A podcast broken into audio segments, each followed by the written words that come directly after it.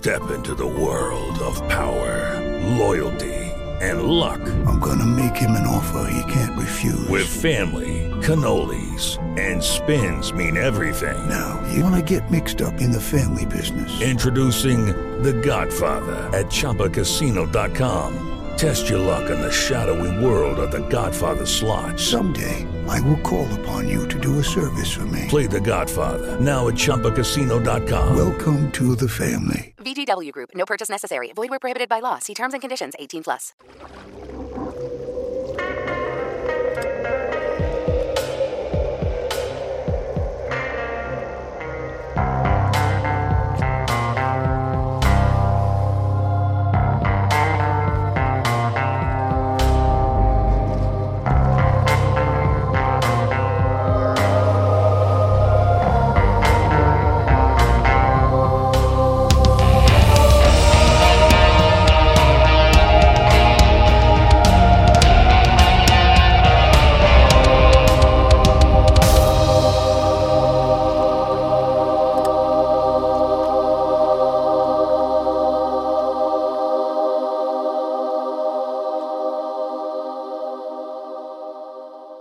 Hello, Truth and Justice listeners, and welcome back to Season 5. It's been almost two years since we put our investigation into the forgotten West Memphis 3 case on hold. For those of you who have been anxiously awaiting our return to Season 5, I've got to warn you, we're not jumping all the way back in yet. For the next few weeks, I'm going to be sharing with you a couple of exclusive interviews that I held back during Season 5. If you haven't been keeping up, this is what's been going on. The reason that we had to pause season 5 is because the TV network Oxygen offered us a deal to take our investigation to the small screen. Last year, I spent three months filming our upcoming docuseries titled The Forgotten West Memphis 3. The show is all wrapped, it's edited, completed, and now we're just waiting for Oxygen to air it. The word on the street is that the show will launch this summer. When the TV show airs, that is when we will fully shift back into our active investigation of the West Memphis 3 case, and season 5 will resume on the podcast. But in the meantime, we're currently between season 7 and 8, and I thought this would be a great time to share these interviews with you. I had to hold them back originally because I thought that the interviews were going to be used on the TV series. But as it turns out, that wasn't the case. So, in today's episode, you're going to hear an exclusive interview that I conducted with Damien Echols in 2018. When we first launched into season 5, I flew out to New York and sat down and had this chat with Damien in his Harlem apartment. Now, if you're new to Truth and Justice and you just popped in because you wanted to hear an interview with Damien Echols, welcome and thanks for listening. If you're really into this case, I would highly recommend scrolling through our episodes back to season 5. There you'll find over 60 hours of West Memphis 3 content. Two years ago, we published 33 episodes, as well as 33 follow-up or Q&A episodes on the case. And now that we've got all the housekeeping out of the way, welcome back to Season 5. After a short break for our sponsors, this is my interview with Damien Echols.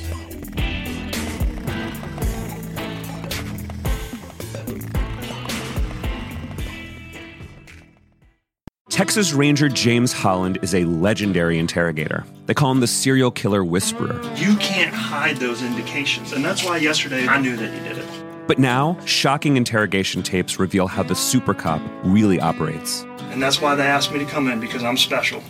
From Something Else, The Marshall Project, and Sony Music Entertainment, this is Smokescreen. Just say you're sorry. Listen and follow on Apple Podcasts, Spotify, Amazon Music, Stitcher, or wherever you get your podcasts. So, you know, we were talking about your your art and stuff like that. I'd like to to hear from you, like to go back to the very beginning of this case.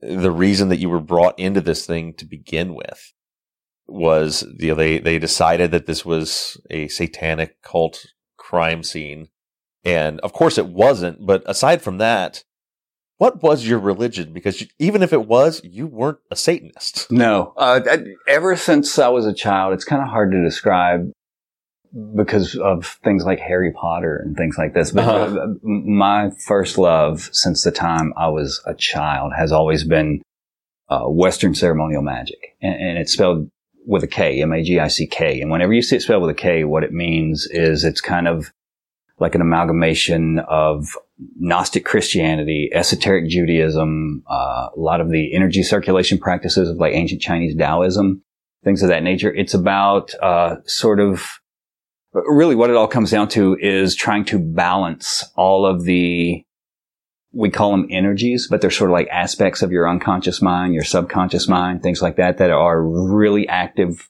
in our lives and in our psyches that a lot of times we don't even realize the effect that they're having, like in our behavior and our thinking process, all that sort of thing. So I guess in a lot of ways, it's also very similar to psychology. There's a uh-huh. lot of that in there. But really, I fell in love with, with ceremonial magic when I was, the first time I ever saw it, I was probably I was younger than seven. And, you know, nobody in my family really reads. Nobody goes to school. Mm-hmm. I, I, have a ninth grade education. I dropped out of school when I was in ninth grade, and that's the most of anybody in my family. Oh, You know, wow. if you look through my whole family tree, I doubt you'll ever find someone with a high school diploma.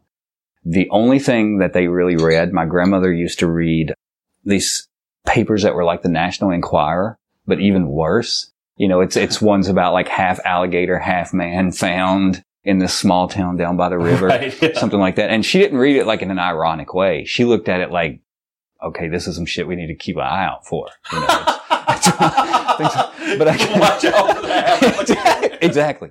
But I remember looking in the back of one of those and seeing an ad that said something along the lines of, you know, want to learn magic? Send five ninety five today, and we'll send you this book. And of course, I didn't even know what the hell magic was at that point. To me, at that point in my life, I probably would have thought it was some sort of Harry Potter thing. Right. wave a wand and say a word, and Sure. something's going to happen. But I took it to her, and of course, you know, we were dirt poor. There were times when, when we were growing up when, you know, my mother and grandmother both would have to do things like collect aluminum cans off the side of the road just to, Mhm. you know, buy breakfast cereal. So they, you know, six dollars, even six dollars for a book was a huge deal. Mm-hmm. But I remember seeing that and, and, you know, of course, running and begging my grandmother, can I please have this? Will you get this for me? And of course, the answer was no. But I remember thinking, even at that age, if you could do magic, keep in mind, I didn't know what that meant precisely. I just Right. knew this must be an amazing thing. If you could do that, then why does anything else matter? And, and I fell in love with it. Uh, when I became a teenager, I discovered neo-paganism, modern neo-paganism. Uh, the, the biggest faction of that is what people now call Wicca. Okay. And it's sort of really Wicca is like really, really watered down ceremonial magic. Some of these concepts and practices and everything else in, Western ceremonial magic are incredibly complicate, complicated. They take, you know, months, even years of study and practice to, to master just because there's a lot of it was written by people in the 1800s. Mm-hmm. So it's written in a very dry, very boring sort of way. Well, what the people who wrote the books that you'll now find on Wicca did was sort of take these really complicated processes and make them so that any moron could understand them. Mm-hmm. So when I found that, I was like, oh my God, this is great. But it still, it, it wasn't the same thing. You know, I wanted the real source of it. For, so for me, that's always been the tradition that I practice, uh, is, was an order in the late 1800s in England, in London, called the Hermetic Order of the Golden Dawn. And the reason it's called that is because everything within ceremonial magic revolves around the sun. You know, the sun is the source of, of all life in this world. Mm-hmm. So the sun is looked at as being an embodiment of like, uh, Christ consciousness. The- You know, that same thing that gives life meaning, gives life purpose. Uh, and I just wanted that. I didn't want the watered down version. Mhm. I wanted the complicated version. And still to this day, you know, I do it. Uh, there are practices that I do every single day, no matter what. That, you know, like I said, I've only been out for about six years now. When I first got out, it completely and absolutely destroyed me. This was one of the things that was like an anchor for me, something that I could hold on to, focus on, and keep myself from just completely disintegrating. So, not Satanism. I always say Satanists aren't very, uh, they're not even very creative or inventive. You know, they take Right. everybody else's stuff and turn it upside down. right. And that's So- sort of the depth of it. So, so this thing was exactly that, upside down from the very beginning. Exactly. You know, and and everybody, this, the case is widely publicized. Everybody knows the story, but how do you think, or why do you think that you were targeted? Because you know there were three of you, but but really going through the case file, you specifically Mhm. were targeted very early on. hmm So if you could speak to that as far as why you think that happened or what the, what the process was that, that led to that. I think a lot of it was just due to the fact that I did not fit in in, you know, this town that was, it was not only incredibly, you know, like right wing fundamentalist, you know, I can't even articulate like the, the mindset of, I mean, keep in mind, if you practice Buddhism in West Memphis, you're probably a Satanist. Right. If you're a Especially Hindu- in 1993. Oh yeah, yeah. Mhm. If you're a Hindu, you're probably a Satanist. Mhm. You don't know it. You're being, Right. you know, misled by demons who are posing as the Buddha or whatever. Right, right. You know, that's that's how they actually believe. Uh-huh. So, and that's things like that. Imagine when you start talking about magic, Uh-huh. then that's like a whole new level. You know, things like that combined with uh, just the way I look. You know, I don't know. I don't know what it is. I don't know why. Um, I've just always worn black ever since I was really young. It's just what feels. It makes me feel safe. It makes me feel uh, like I have a security blanket with me all the time. They took it to mean I don't have a soul because all of my clothes are Of course black. not. The black Well, the prosecutor even actually said that. Yeah. You know, he said during the, the closing arguments, it's one of the few things that I remember was, uh, he was telling the jury how, you know, you add up all these things, you take them apart and look at them separately, like the fact of the music that he listens to and the clothes he wear and the art that he had hanging on his walls. You know, each of those things doesn't mean anything in itself, but you put them all together and you're looking at someone who has no soul. As you're describing that to me, I'm looking at my wife sitting over there petting the cat that you rescued out of the house. the, the little kitten that you rescued, the soulless man who rescued the kitten. so, so you were different, and and you you wore black, but still, how does that get from? You know, there's there's three three dead boys with no kind of evidence to Damien Echols. It, there's a lot, lot more to it. Actually, uh, most people, I don't think most people, even who have seen the documentaries and everything else, understand the full depth of the corruption and everything else that was going on in West Memphis. There used to be a, a juvenile police officer who would come through our neighborhood and pick up teenage boys and say, either you give me a blowjob or you're going to jail. I won't say what his name was. He eventually went to prison in Florida for stealing money from the police department. Uh, but he had a couple of other people who worked alongside of him, and these were some of the most corrupt, despicable people I've ever came across in my life. One of them did eventually, uh, one of the other two did get fired. He got caught with a boy in, I believe it was a public bathroom. But these guys used to focus on me all the time. We lived in a trailer park. We were dirt poor. They would come through there. They knew we had no money, no connections, anything. So the people that were in like my, not exactly age group, but socioeconomic level, Mhm. and they're like, they saw us as easy, easy targets. So I was probably at war with these guys for two years before they arrested me and put me in prison for this. This was the guy responsible for sending me to mental institutions twice. You're talking about Jerry Driver. Him and his two partners, one of his partners were with the West Memphis Police Department when they found the bodies, and the very first words out of his mouth before any investigation is done whatsoever, while they're pulling the bodies out of the water, the first words out of his mouth is Damien Echols finally did it. He went and hurt someone.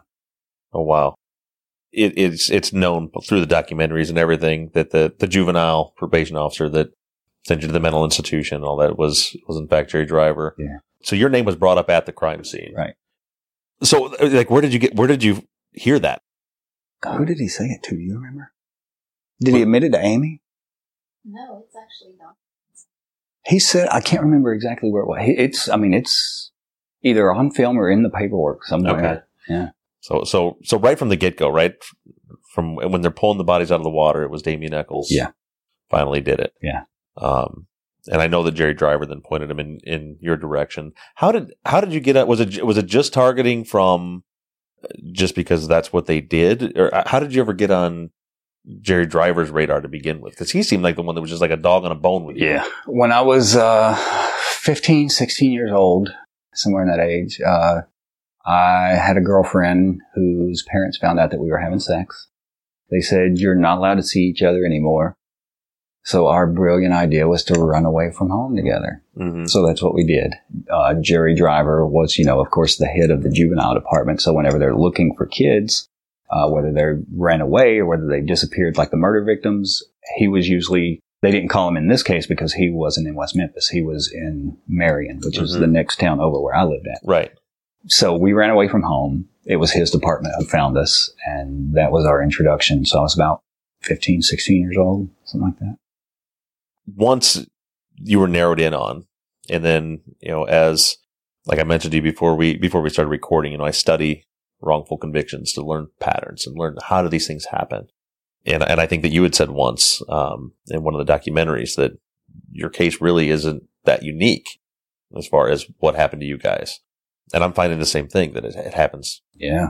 Well, we talked to, there's a guy named Bryan Stevenson who does, uh, he runs like the Southern Poverty Law Center down in the South. And, and I did a talk with him one time and he was saying that, you know, he does like extensive, extensive work. He dedicates his life to it, to looking at, studying and working on the death penalty. And he said they now estimate that maybe as many as one out of every 10 people sentenced to death are innocent. And it's one of those things where if you found out one out of every 10 planes crashed, people would quit flying. Right. Nobody would fly anymore until they fix the problem. Right. But it's like, since it's, you're talking about prison, you know, and we have this idea because of media and everything else, like, oh, if they arrest you, then you're, pr- you probably did something anyway. You know, Mhm. they had a reason to arrest you. They didn't just single you out for no reason. That's sort of the mentality that, that a lot of people have. So it seems like nobody's really that interested in fixing this because they don't have any vested interest in it.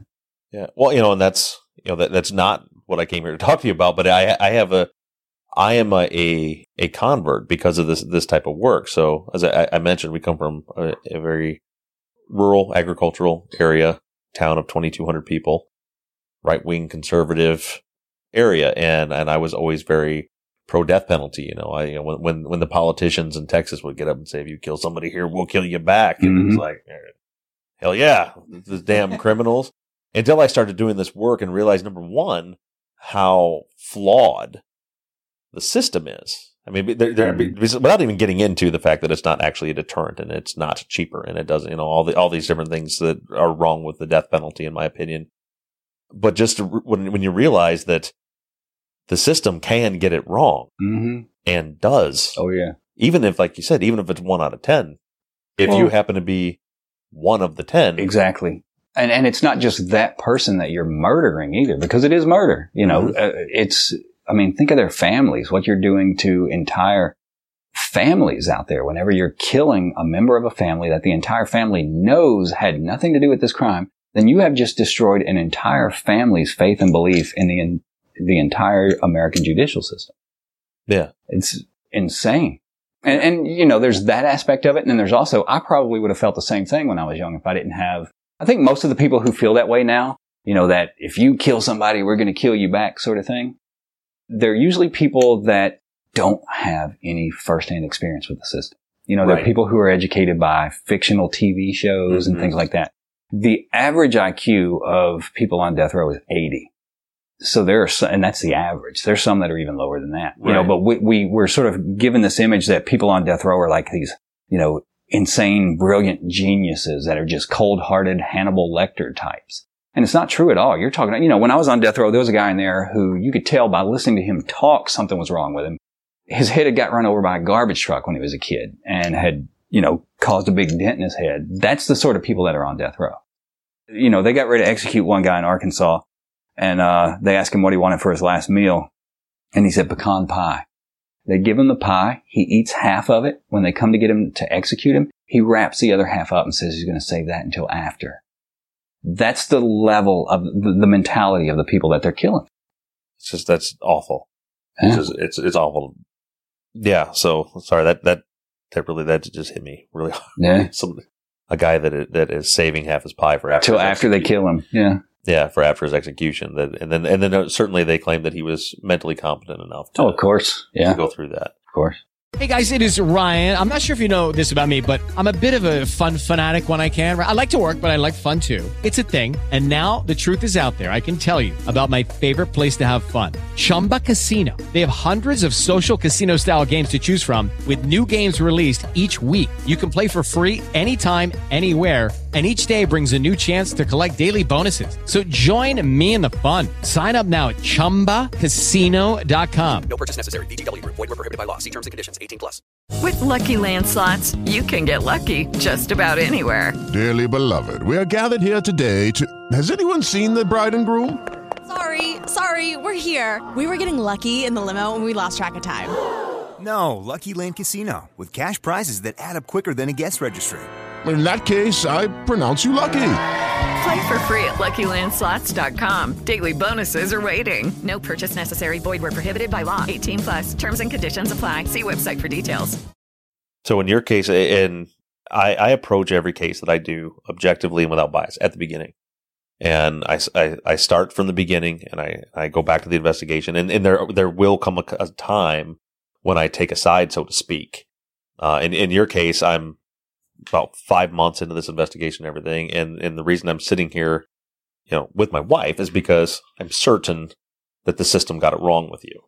So just those talks about the death penalty and, and everything else, it just, to, to, be sitting with someone, and I've sat with several people who've been in that, that circumstance that it did get it wrong and what it did to your life. And, and, and I want to get into with you how it's affected your life even after release but before we do that, I want to I want to brush on one last question about the case because, and, and, it's the only other part of the case that I think that my listeners uh, or viewers would have for you that is even relevant to you is many people have asked me already, and I'm sure have asked you too. Why is it that you don't have a solid alibi for that night? People tell me all the time, well, clearly he's guilty. He doesn't have an alibi. So what do you say to that? I think if you were to ask any of those people, what were you doing on May 5th of 1993? They probably couldn't give you an answer either because it was just a nothing day to me. You know, it wasn't mm-hmm. anything spectacular. There was nothing out of the ordinary. It was just another day in the trailer park. Right. It was just life in general. So there wasn't anything about it that I would be, you know, looking at my watch and saying, okay, at, you know, 312, I'm at the laundromat and at 4, mm-hmm. 415, I'm at Walmart. Mm-hmm. You know, I wasn't keeping track of stuff like that because I never in a million years thought I'm going to have to, you know, explain to people where I was, you know, three months previously because there's going to be a murder happen that I'm going to be connected to. That was the last thing in the world that was on my mind. It's, just, it was just normal life for me. And, and, you know, now, you know, a, a lot of the stuff that I did do during that day, uh, the attorneys I had at the time and investigators since have pretty much pieced a lot of it together as well as they could. But, you know, for me still, that was like 25 years ago at this point. Mm-hmm. So I don't even remember, you know, most of what they figured out that I was doing that day, you know, where they said I went to like get a prescription filled or something. You know, it was, it was two and a half decades ago. I don't remember most of that. Well, even, even when it was a month ago. Exactly. I th- I think to myself always like, what was I doing on four weeks ago today? Exactly. At what time and and everything. And do you know who knows who knows exactly what they were doing and when and can timestamp? Guilty people. Right. Mm-hmm. Yeah. Because you know the the theory, and it's one of the things that I find so preposterous about the case is, so the theory is that you're a maniacal psychopath that kills these boys and does a good enough job at body concealment that almost gets away with it. Mm-hmm. Extremely, and is able to control two other people to keep them quiet about it the whole time. Mm-hmm. You're a maniacal genius, criminal genius to get all this done, but never occurred to you to log down where I was, establish an alibi. Exactly. Right.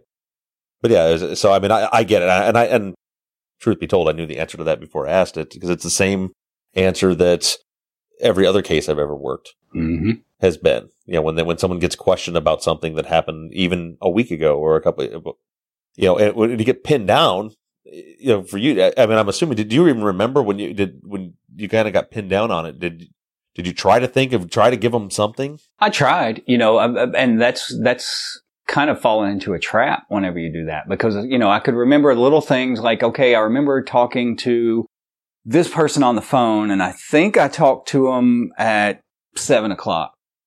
And then they go and talk to the person and they say, yeah, I talked to him that day, but I didn't talk to him until nine o'clock.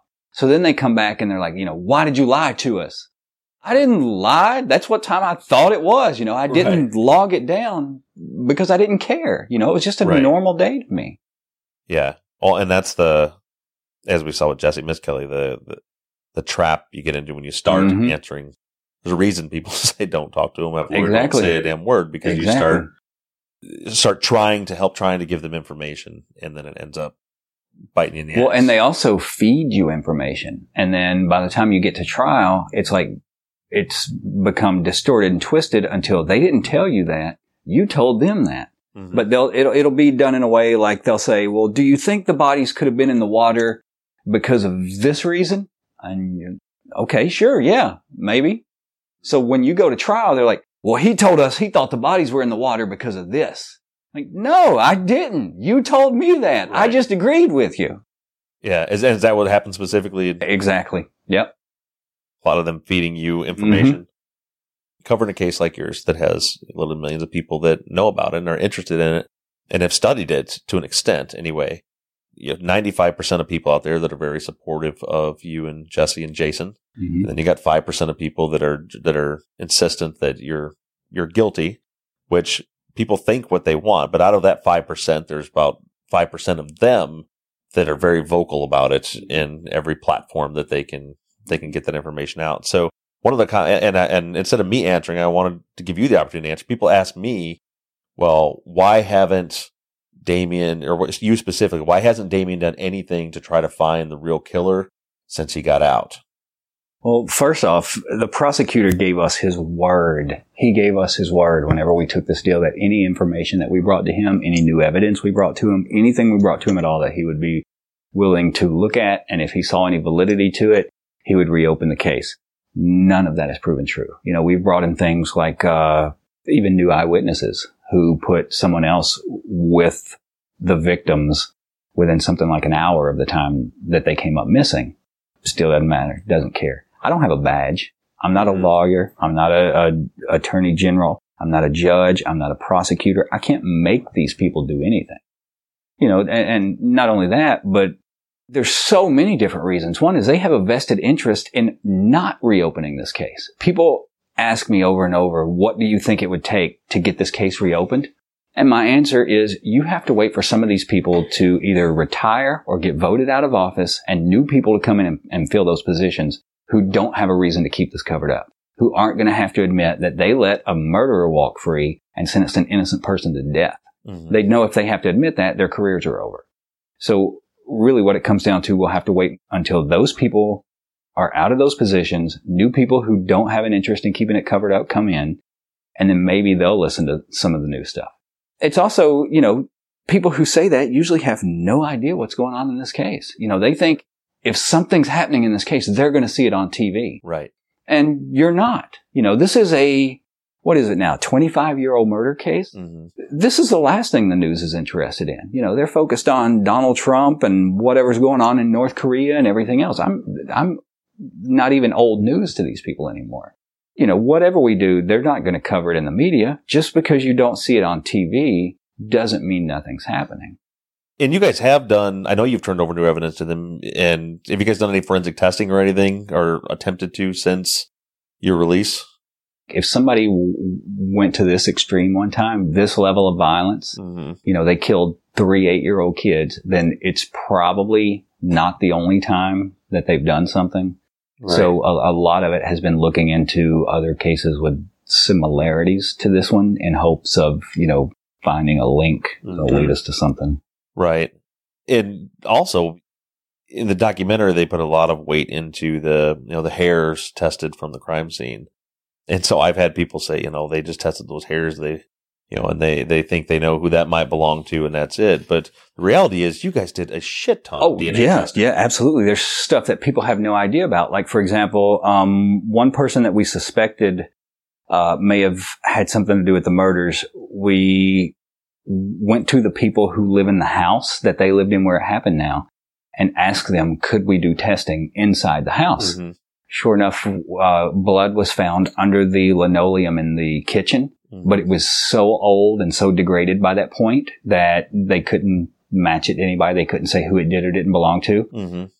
We had suspected also that the murders weren't actually carried out at that site, that that was a dump site, that they were killed somewhere else and maybe, thro- you know, dr- thrown there. So w- somebody that we suspected had a pickup truck that disappeared. They sold it like a couple of days after the murders Mhm. and it just disappears off the face of the earth. Years later, Lorri was finally able to track it down, had like all the VIN numbers filed off of it and everything. Mm-hmm. They did testing on it. Sure enough, they found blood under the front seat. But again, it was so old and so degraded, they couldn't say who it matched. No DNA profile. Exactly.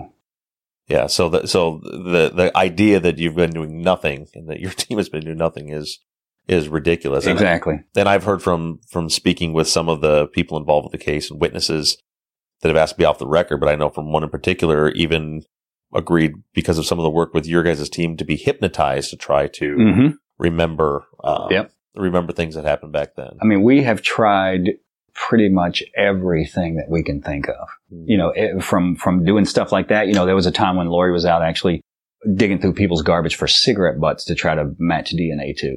Right. Uh, everything from that to the the hypnotism thing to, I swear, we've done pretty much everything we could think of, and we just can't get any traction.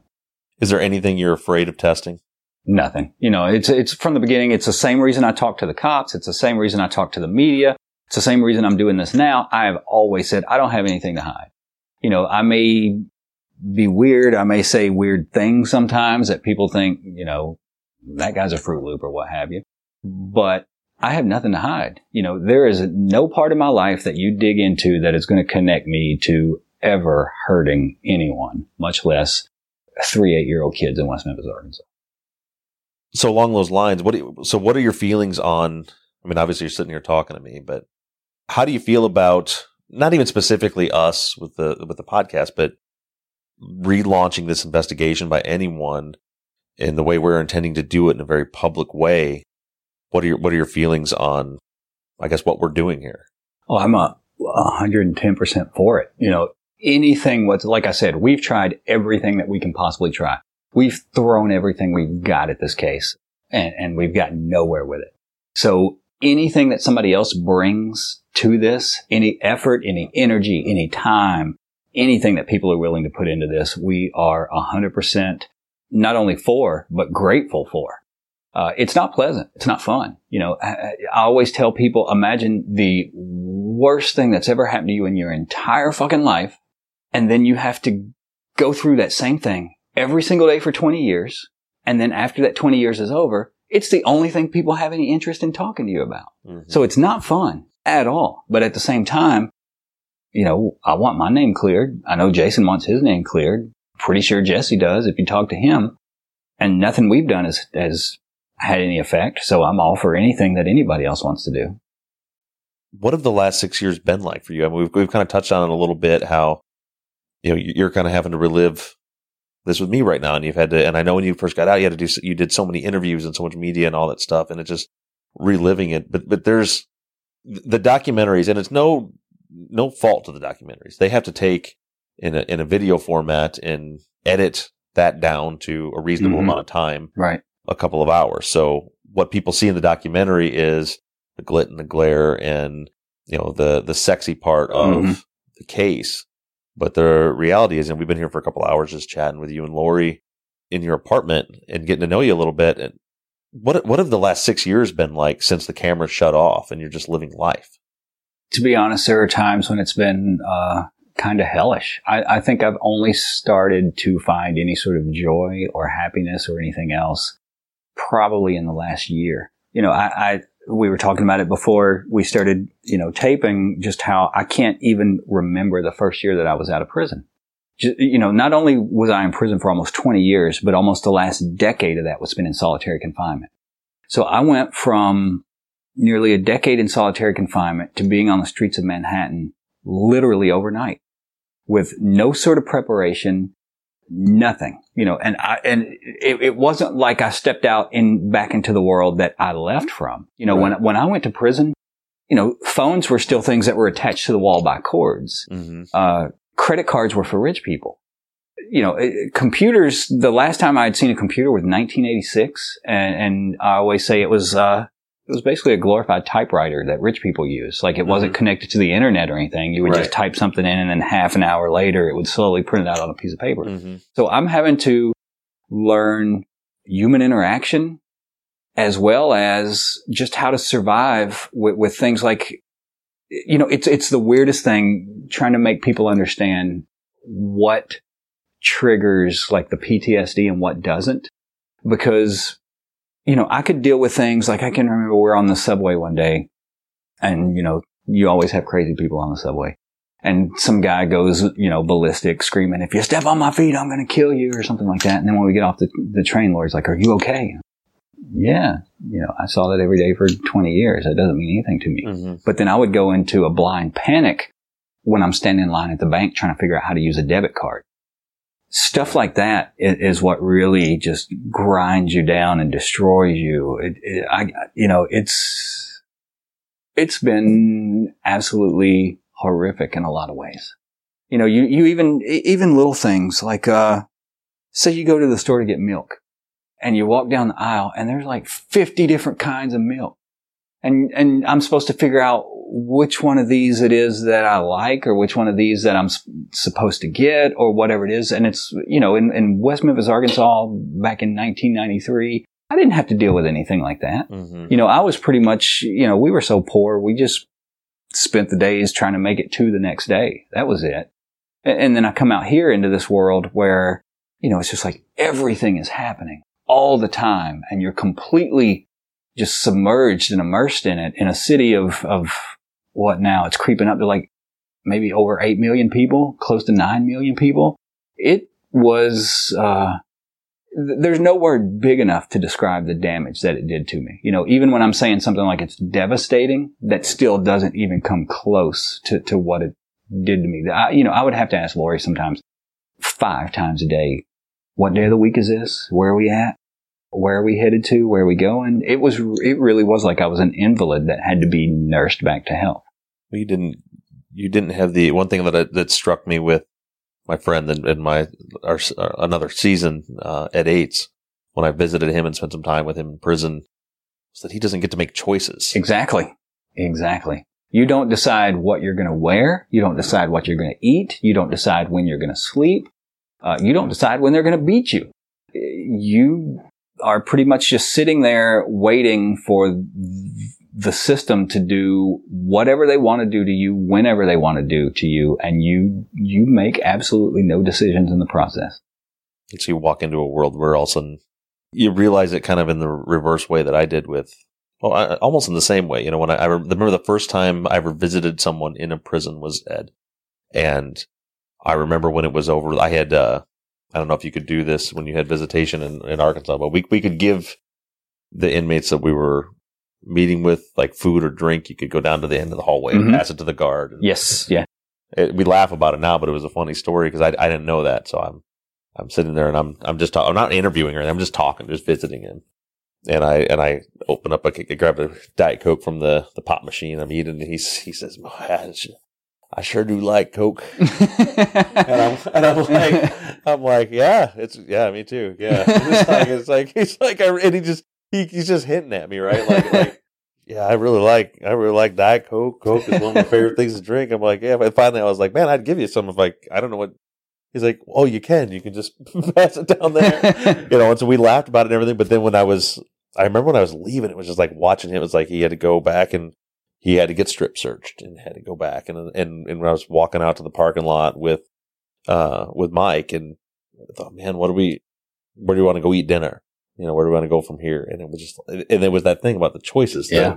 struck me. It's like, God, he doesn't get to choose. Exactly. I mean, you f- you forget stuff in there that most people wouldn't even know that you could forget. You know, I, like I would see pizza commercials on TV, and I knew that at one time pizza had been my favorite food, but I couldn't remember what it tastes like anymore. You know, I hadn't had it in 20 years, so it was just like this vague, abstract concept to me. It wasn't like even a physical memory anymore. By the time I got out, I had reached a point where I could no longer remember what it was like to exist anywhere but in that prison. Do you ever get over that? Remains to be seen. You know, it's one of those things you it's it's you don't get used to being in prison in a Mhm. single day, and you don't get used to being out of prison in a single day. There are times whenever I look back on it and it seems like something that happened a million years ago, or something that was in a bad dream, and there are times when this seems like the dream, and I'm going to wake up back in that prison cell. It, it go both seem equally real, equally valid scenarios. You know, just for the record, uh, one something that just crossed my mind. Um, I had to go get some blood work done uh, recently, just getting like a routine checkup, and uh, they they tell you fast before they take the blood. So I hadn't eaten like all night long, and then all the next morning, and then whenever they took the blood, I passed all the way out. Like I hit the floor. Uh, the nurse started screaming for somebody to come and throw water on me to wake me up. Lorri comes into the room and threw water on me. Whenever I opened my eyes, I could not even figure out who Lorri was, who the nurse was, where I was at. The only thing I could think was this must be some part of the prison that I haven't seen before. That's that's the level that it. That was recently. Yeah. Six years after you. That was that was probably six months ago. hmm Yeah, I can imagine. It's, I mean, luckily you have Lorri to Yeah. keep helping you through this. Most people don't have anybody. You know, you've been in prison for 20, 25 years. Most people have, you know, moved on, forgot you even exist. Mm-hmm. Lucky Land Casino asking people what's the weirdest place you've gotten lucky? Lucky? In line at the deli, I guess? Aha, in my dentist's office. More than once, actually. Do I have to say? Yes, you do. In the car before my kids' PTA meeting. Really? Yes. Excuse me, what's the weirdest place you've gotten lucky? I never win and tell. Well, there you have it. You can get lucky anywhere playing at LuckyLandSlots.com. Play for free right now. Are you feeling lucky? No purchase necessary. Void where prohibited by law. 18 plus. Terms and conditions apply. See website for details. With LinkedIn Jobs, we tap into a network of more than a billion professionals to help you find quality professionals quickly and easily for any role you need. Marketing wizards? Found them. Software engineers? Found. That project manager I could never seem to hire? And found. LinkedIn Jobs quickly matches your roles with candidates with the right skills and experience. In fact, 86% of small businesses get a qualified candidate within 24 hours. Post your first job for free and get started at linkedin.com slash spoken. That's linkedin.com slash spoken. Terms and conditions apply. One thing that I wanted to uh, address too. So you do or you don't share a bank account with Johnny Depp? I do not share a bank account with Johnny Depp. you know, that's that's one of the things too. It's like here you get out here, and keep in mind when I walked out of that prison, I did not have one single penny in my pocket. Right. I had been in prison for 18 years and 76 days. I didn't have so much as a suit of clothes to change into. I had nothing. I would have been homeless if not for people helping us out. So it's it's become sort of a, a thing where I don't like asking people for anything anymore. Mm-hmm. You know, I want to be able to stand on my own feet. I want to be able to survive in this world without leaning on other people. But people will come to me all the time and say, you know, it's like this constant barrage of, would you ask Johnny Depp this? Would you ask Peter Jackson that? Would you get this message to Eddie Vedder and see if he might be interested in this? I'm like, no, no, no. I'm not going to do. That. I'm trying to go back to normal life, not that forever. Well, and that's what you know. A lot of people, so many, and and you've helped tear a lot of those misperceptions, conceptions down just in these few minutes we've been talking. Uh, but that's one of them. Is I, I've heard people, you know, Damien is, you know, he's he's living in the lap of luxury and has made millions off of this. You know, and I'm and I'm I'm sitting here in, in a very very nice little one bedroom apartment. I live in Harlem, which is the poor part of New York. You know, it, it's it's um when you live here, you pretty much work twenty four seven to make rent uh-huh. because everything here is so incredibly expensive. Uh, but you know, that's that's how Lorri and I both spend our lives. We are working to try to make ends meet just like everybody else does. Mm-hmm. You know, it's not like I can sign Johnny Depp's name to a check right. you know, every time I want something. We just live normal daily life here. And the last thing that that I would like, if you want, if if you want to, to give you the opportunity, if you want to, you have the, a concern for those boys too. That it's not just about justice for you and Jesse and Jason, for all three of you. Well, I think, you know, you're talking about like I said a while ago, we've been looking into other cases, trying to find similarities that perhaps will give us clues into this one that we could tie to it. You know, keep in mind that those three victims may not have only even been the only three victims in this case. There may have very well been others that just haven't been tied to it. So you're talking about not only bringing closure to the victims' families for, for, you know, three horrendous murders, but it, it could possibly even save someone else from going through the same thing or bring closure to even more cases. You know, this, I, I honestly do think just from the people who've looked at this case, uh, you know, the experts who have told us things like, um, you know, someone who does something like this, this isn't like a one time thing. Someone who's willing to go to this extent. It's not like they're just going to do this and say, okay, stop. I quit. That was enough. So we've, we've met with the victims' families. We've had dinner with the victims' families. We've did question and answer sessions, you know, traveling around with the documentaries with them. And we've seen firsthand the level of pain these people are going through. You know, these people are completely and absolutely shattered. Nobody has moved on from this case. Not only the children that were murdered, their families are still living in hell. We're still living in hell. I don't think there's one single person connected to this case other than maybe somebody who might have had something to do with the murder who doesn't want to see the actual perpetrator caught, tried, and put in prison. I agree. And it's, it's intuitive that you've seen that too. Cause one thing that I noticed is, and after my first trip back from Arkansas and I talked to, I talked to Pam Hobbs and or Pam Hicks and John Mark Byers. And, you know, I, and as I started to reach out and research everybody on every side, it's like, this just, this is just case is just an atom bomb that just dropped and just yes. destroyed everyone in its It wake. It, and not just, not just everybody connected with it. It really did take a toll on the entire town. It was like it stopped life dead in its tracks in that town. Right. Yeah, that's something. I mean, it was a murder that was, you know, it was clearly going to be national news for something like that Yeah. in any case. But for a town like West Memphis, No. never seen anything like that before. Most places have. You know, and I always think people that say, "Oh, what are you, you know, what are you? Why are you investigating that case? That case was closed 20 years ago. We we know that they did it. We know Damien Echols is guilty." Well, if you believe that, then why don't you want other people digging into it? Why don't you want that proven then?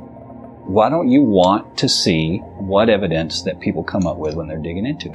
You know, like I've always said, I got nothing to hide. Look at everything, dig into everything, test everything, talk to everybody. I have no reason to stop any investigation whatsoever.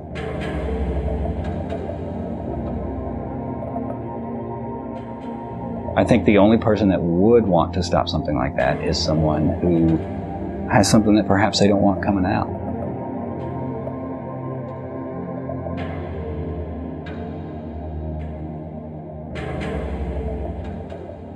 The notorious West Memphis 3 case is one of the most controversial and hotly debated cases in American history. Millions are convinced of Damien Echols, Jesse Misskelley, and Jason Baldwin's innocence.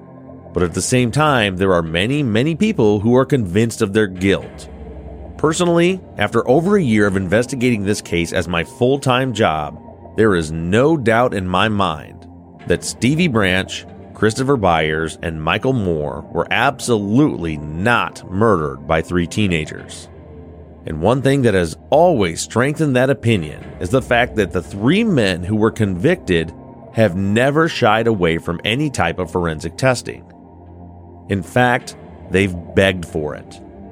Now, contrast that to other individuals who may be considered suspects by some, who put up every roadblock possible and consistently fight to stop any further investigation.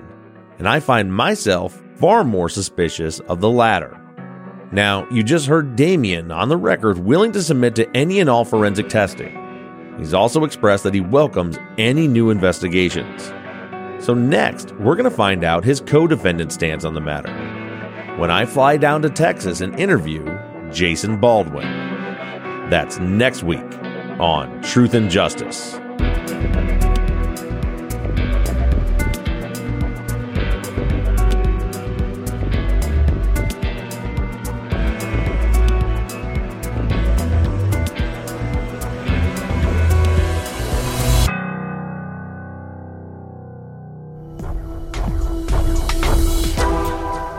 Truth and Justice is an NBI Studios production and is distributed by Wondery.